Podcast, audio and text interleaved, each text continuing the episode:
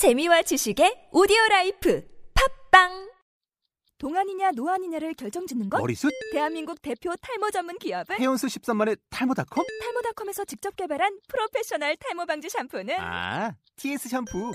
늘어진 두피 모공을 꽉! 단 한 올의 모발까지 꽉! 사용할수록 풍성해지는 나의 모발. 이제 탈모 고민 끝! TS 샴푸.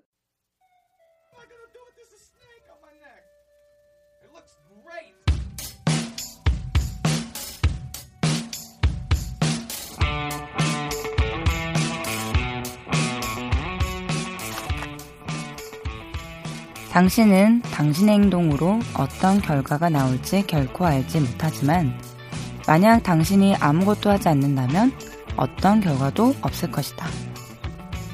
무하마드 간디 후회가 과거를 바꾸지 못하고 걱정이 미래를 바꾸지 못하며 오직 행동만이 현재와 미래를 변화시킨다. 도서 비상이라는 책의 한 구절입니다. 한 사람을 알기 위해서는 평소 모습을 보면 안다는 것처럼 하루하루의 행동이 모여 그 사람의 인격을 만들게 됩니다. 어떤 행동들이 오늘의 나를 만들었을까요? 그동안 미뤄왔던 일이 있었다면 행동으로 옮길 수 있는 하루가 되었으면 좋겠습니다. 기획자와 마케터가 듣고 수다 떠는 김하사 수다밥 시즌 3.0 회의부 우리들의 재구성을 시작합니다.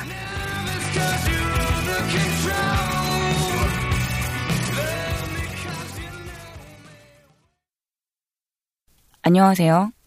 김하사 DJ 시몽입니다. 반갑습니다. 오랜만이에요. 음, 저희가 작년 12월 31일에 시즌 2.5를 마무리 짓고 이번에 시즌 3.0으로 돌아왔습니다. 3.0과 3.5 이렇게 총 두 가지 카테고리로 나눠져서 운영이 될 건데요.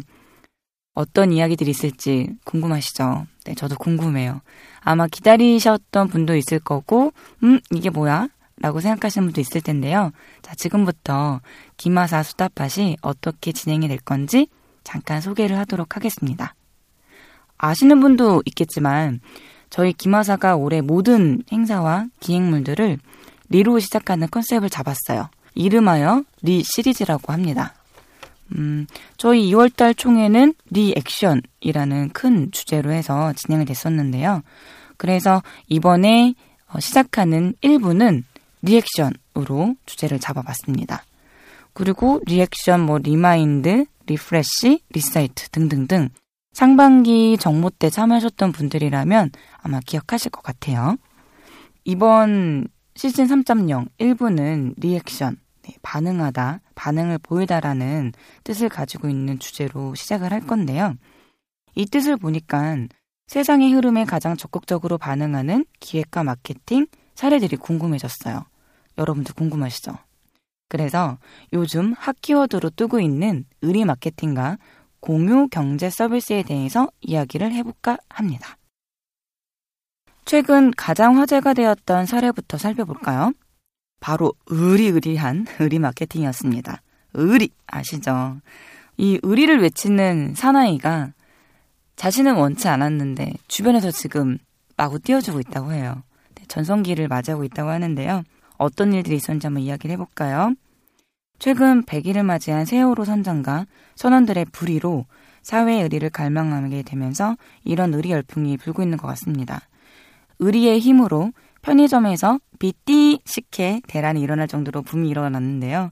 김보성과의 의리를 지키기 위해 비띠 식혜를 마신다는 인증샷들도 많았습니다. 여러분도 해보셨나요? 실제로 아시아 경제신문에 따르면 판매가 전면 대비 35% 6억 원이나 증가했다고 합니다. 와, 대단하네요. 위트 있고 시의적절한 유튜브 광고를 통해 젊은 층들의 전통 음료 구매율을 높일 수 있었다고 생각되는데요. 여러분의 생각은 어떠신가요? 아마 이 광고를 한 번쯤 보시고 편의점에 가서 나도 모르게 그 의리의리한 식혜 음료에 손이 갔던 적은 없었나요? 한번 생각해 보는 걸로. 이런 종류의 광고를 키츠 광고라고 합니다. 키츠 광고의 뜻이란 한번 보도록 할게요. 언뜻 보아서는 무슨 내용인지 전혀 감이 안 잡히고 기호와 이미지를 중시하는 광고인데요. 감각적이고 가벼운 것을 좋아하는 젊은 층을 타겟으로 광고를 할 때 많이 쓰인다고 합니다. 뭐 예를 들면 이상하게 꼬였네 띠띠 스크류바 아시죠? 뭔가 유치하지만 귀에 쏙쏙 들어오는 이런 광고들 있잖아요. 그런 걸 이야기해요. 자, 그러면 이번에는 트렌디한 서비스 기획을 한번 이야기해 볼게요. 소유의 종말을 외쳤던 미래학자 제레미 리프킨의 예언이 현실로 다가오는 것 같습니다. 바로 공유경제가 등장하고 있기 때문인데요. 공유경제는 소유경제와 달리 여럿이 공유해 쓰는 협력 소비입니다. 하나 대투증권에 따르면 세계 공유경제 규모는 2013년 기준 51억 달러, 약 우리 돈으로 5조 3,100억 원 수준으로 매년 80% 이상 성장하고 있다고 합니다. 그런 세계 트렌드를 반영하듯이 요즘 해외에서 가장 핫한 어플리케이션은 바로 뭐? 공유의 경제문대 서비스입니다. 아마 여러분들 요즘에 많이 들어보셨을 것 같아요. 대표적인 공유 경제 서비스로는 에어비앤비, 우버인데요. 이 두 가지를 한번 이야기를 해볼게요. 에어비앤비는 집주인이 남는 방을 내놓으면 관광객이 자기 취향에 맞는 집을 골라서 저렴한 비용의 숙박을 해결할 수 있도록 하는 서비스입니다. 2008년에 서비스를 시작한 이후 현재 전 세계 190개국 3만 5천 개 도시에서 60만 개의 빈 방을 공유하는 세계 최대 온라인 숙박 중개 업체로 성장했는데요. 어, 대단한데요? 어, 생각만 해도 장난 아니에요. 미국의 카우치 서핑 문화. 어, 이건 뭐냐면 현지인이 여행자들을 위해 자신의 숙소를 제공하는 것이라고 해요. 서핑 문화가 있었기 때문에 이러한 서비스에 거부감을 느끼지 않는 것 같아요. 우리나라에서는 글쎄요. 한번 상상해 보세요. 여러분들 집에 방이 3개가 있는데 여러분은 한 개나 두 개 정도를 쓰고 하나가 그냥 빈 방이에요. 이거를 다른 사람에게 쉐어를 해준다? 가능할까요? 음, 제 경험에 의하면 저는 뉴욕에서 유학을 잠깐 갔다 왔었는데 남의 집에서 사는 게 처음에 조금 이상했거든요. 근데 한 달 살고 두 달 살고 1년 살다 보니까 음, 이상하지 않더라고요.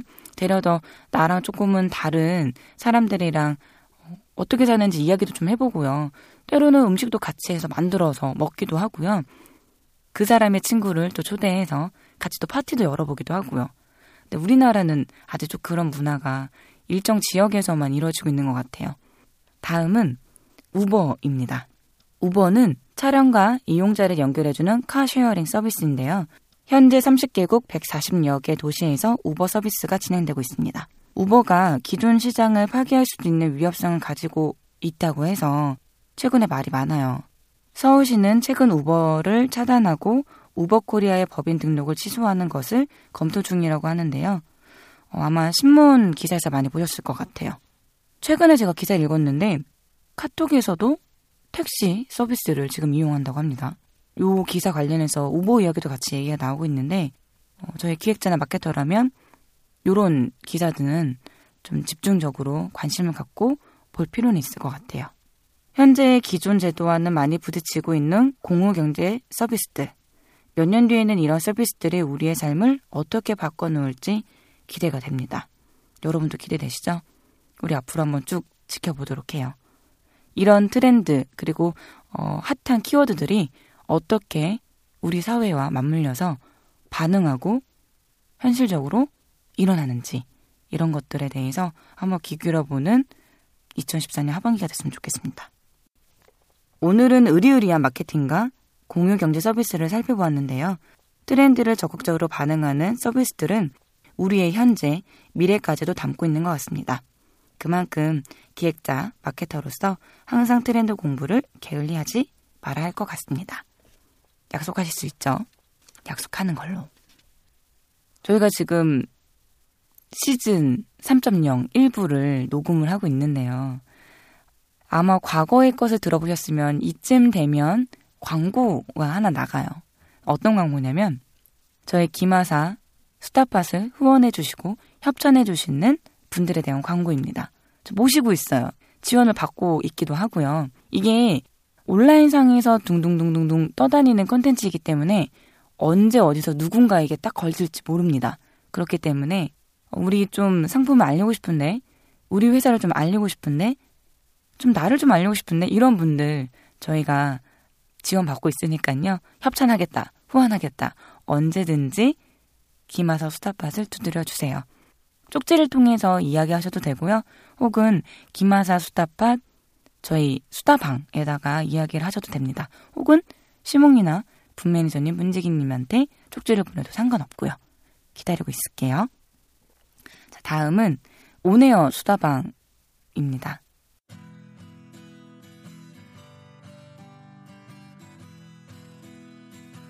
온라인에서 수다로 이야기해 주시는 부분들을 저희가 좀 전달을 해드릴 건데요.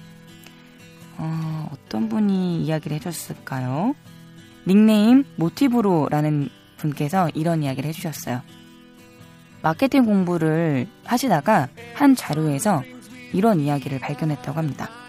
고객의 라이프 스타일 마케팅이 중요한 이유는 상징적인 이미지가 구매 선택에 있어서 기능성이나 차별성보다 더 많은 영향을 주기 때문이라고 하는데요. 나이키 FuelBand처럼 역동적인 삶을 살 수 있도록 스스로 동기부여하는 라이프 스타일을 지향하기 때문이라고 합니다. 어, 이 대목이 굉장히 인상적이어서 공유를 해주셨어요. 그래서 그 밑에 제가 이런 이야기를 했습니다. 공유 감사합니다. 전 영양이란 키워드에 눈길이 가네요. 차별성도 좋고 기능성도 좋은데 우리 삶에 혹은 각자 개인에게 어떤 영향을 끼치는가도 중요한 것 같습니다. 공부하시다가 또 인상적인 글귀가 있으면 공유해주세요. 수다방에 누군가 수다를 남겨놓으시면 그냥 눈팅만 하지 마시고요. 댓글을 마구마구 달아주세요. 그러면 방송으로 저희가 전파해드리도록 하겠습니다. 오늘은 그 하상욱 씨 혹시 아세요? 일반 시인이라고 저는 알고 있는데 굉장히 특이한 시로 어, 일반인들 사이에서는 굉장히 좀 유명한 걸로 알고 있습니다. 하상욱 씨 시를 제가 한 편 좀 소개를 해드릴게요. 들어보시면서 과연 제목이 무엇인지 상상하면 더 재밌을 것 같습니다. 잘못된 선택, 뒤늦은 후회. 하상욱, 내 앞자리만 안 내림. 때로는 우리가 전철이나 버스를 탔을 때 잘못된 자리를 선택했다가 한 시간 동안 서서 갔던 기억 혹시 다들 있으신가요? 저는 버스를 타거나 전철을 타면 일단은 먼저 앉을 수 있는 자리를 물색을 합니다. 뭐 근데 그 앉는 자리가 뭐가 대수라서 그렇게 물색을 해? 이렇게 이야기하시는 분들이 있어요. 저는 하루 종일 좀 서서 일을 하거나 때로는 어, 도보하는 시간이 좀 많으면 앉고 싶더라고요. 그래서 좀 앉을 수 있는 자리를 많이 물색을 하는데요. 가장 먼저 빨리 내릴 것 같은 사람들을 물색을 하죠. 뭐 예를 들면 자꾸 핸드폰을 만지시는 분들이나 아니면 뭐 책을 읽고 계시는 분들이나 아니면 책을 읽고 있다가 금방 덮을 것 같은 분들 관상 보는 건 아니고요. 그런 약간 느낌들을 캐치해서 앉을 자리를 선택을 하는데 하성욱 시인은 이거를 잘못된 선택 뒤늦은 후회라고 표현을 했네요. 공감하시나요? 오네어 수다방은 지속적으로 저희가 온라인상에서 수다 떨어주시는 것들을 전파를 해드리니까요. 꼭 수다 좀 남겨주세요. 기다리고 있겠습니다.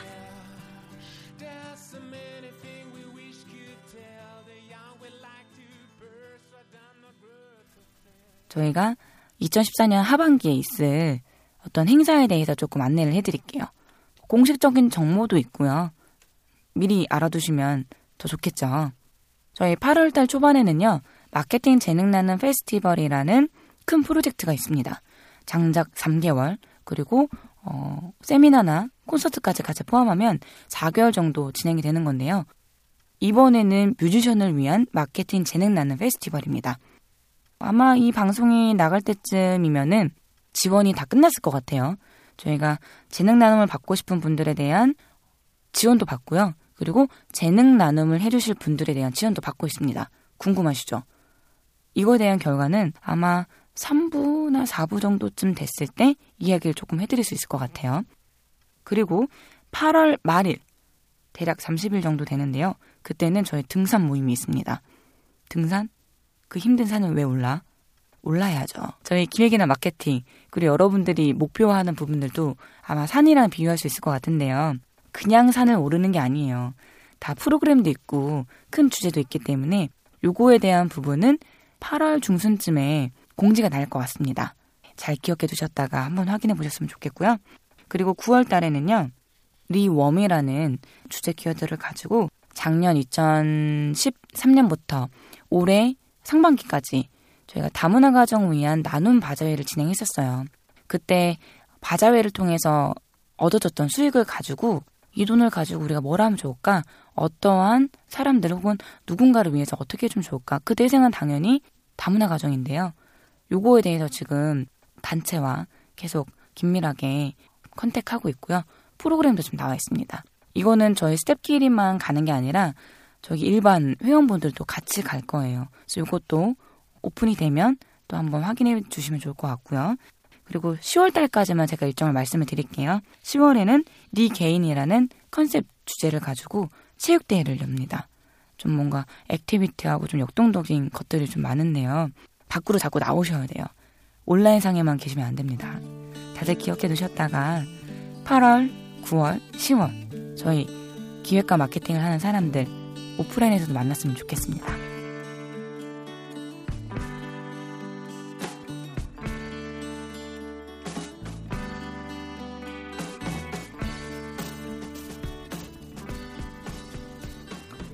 시도했는가? 실패했는가? 괜찮다. 다시 시도하라. 다시 실패하라. 더 나은 실패를 하라. 사무엘 베케트. 가끔 하고 싶은 일이 있어도 실패가 두려워서 행동을 못하는 경우가 많은 것 같아요. 실패를 두려워하지 않고 액션으로 옮기는 우리, 기획자 마케터. 아닐까요? 여러분들을 항상 응원합니다. 기획자와 마케터가 듣고 수다 떠는 김하서 수다팟 시즌 3.0 1부를 마칩니다. 빠잉!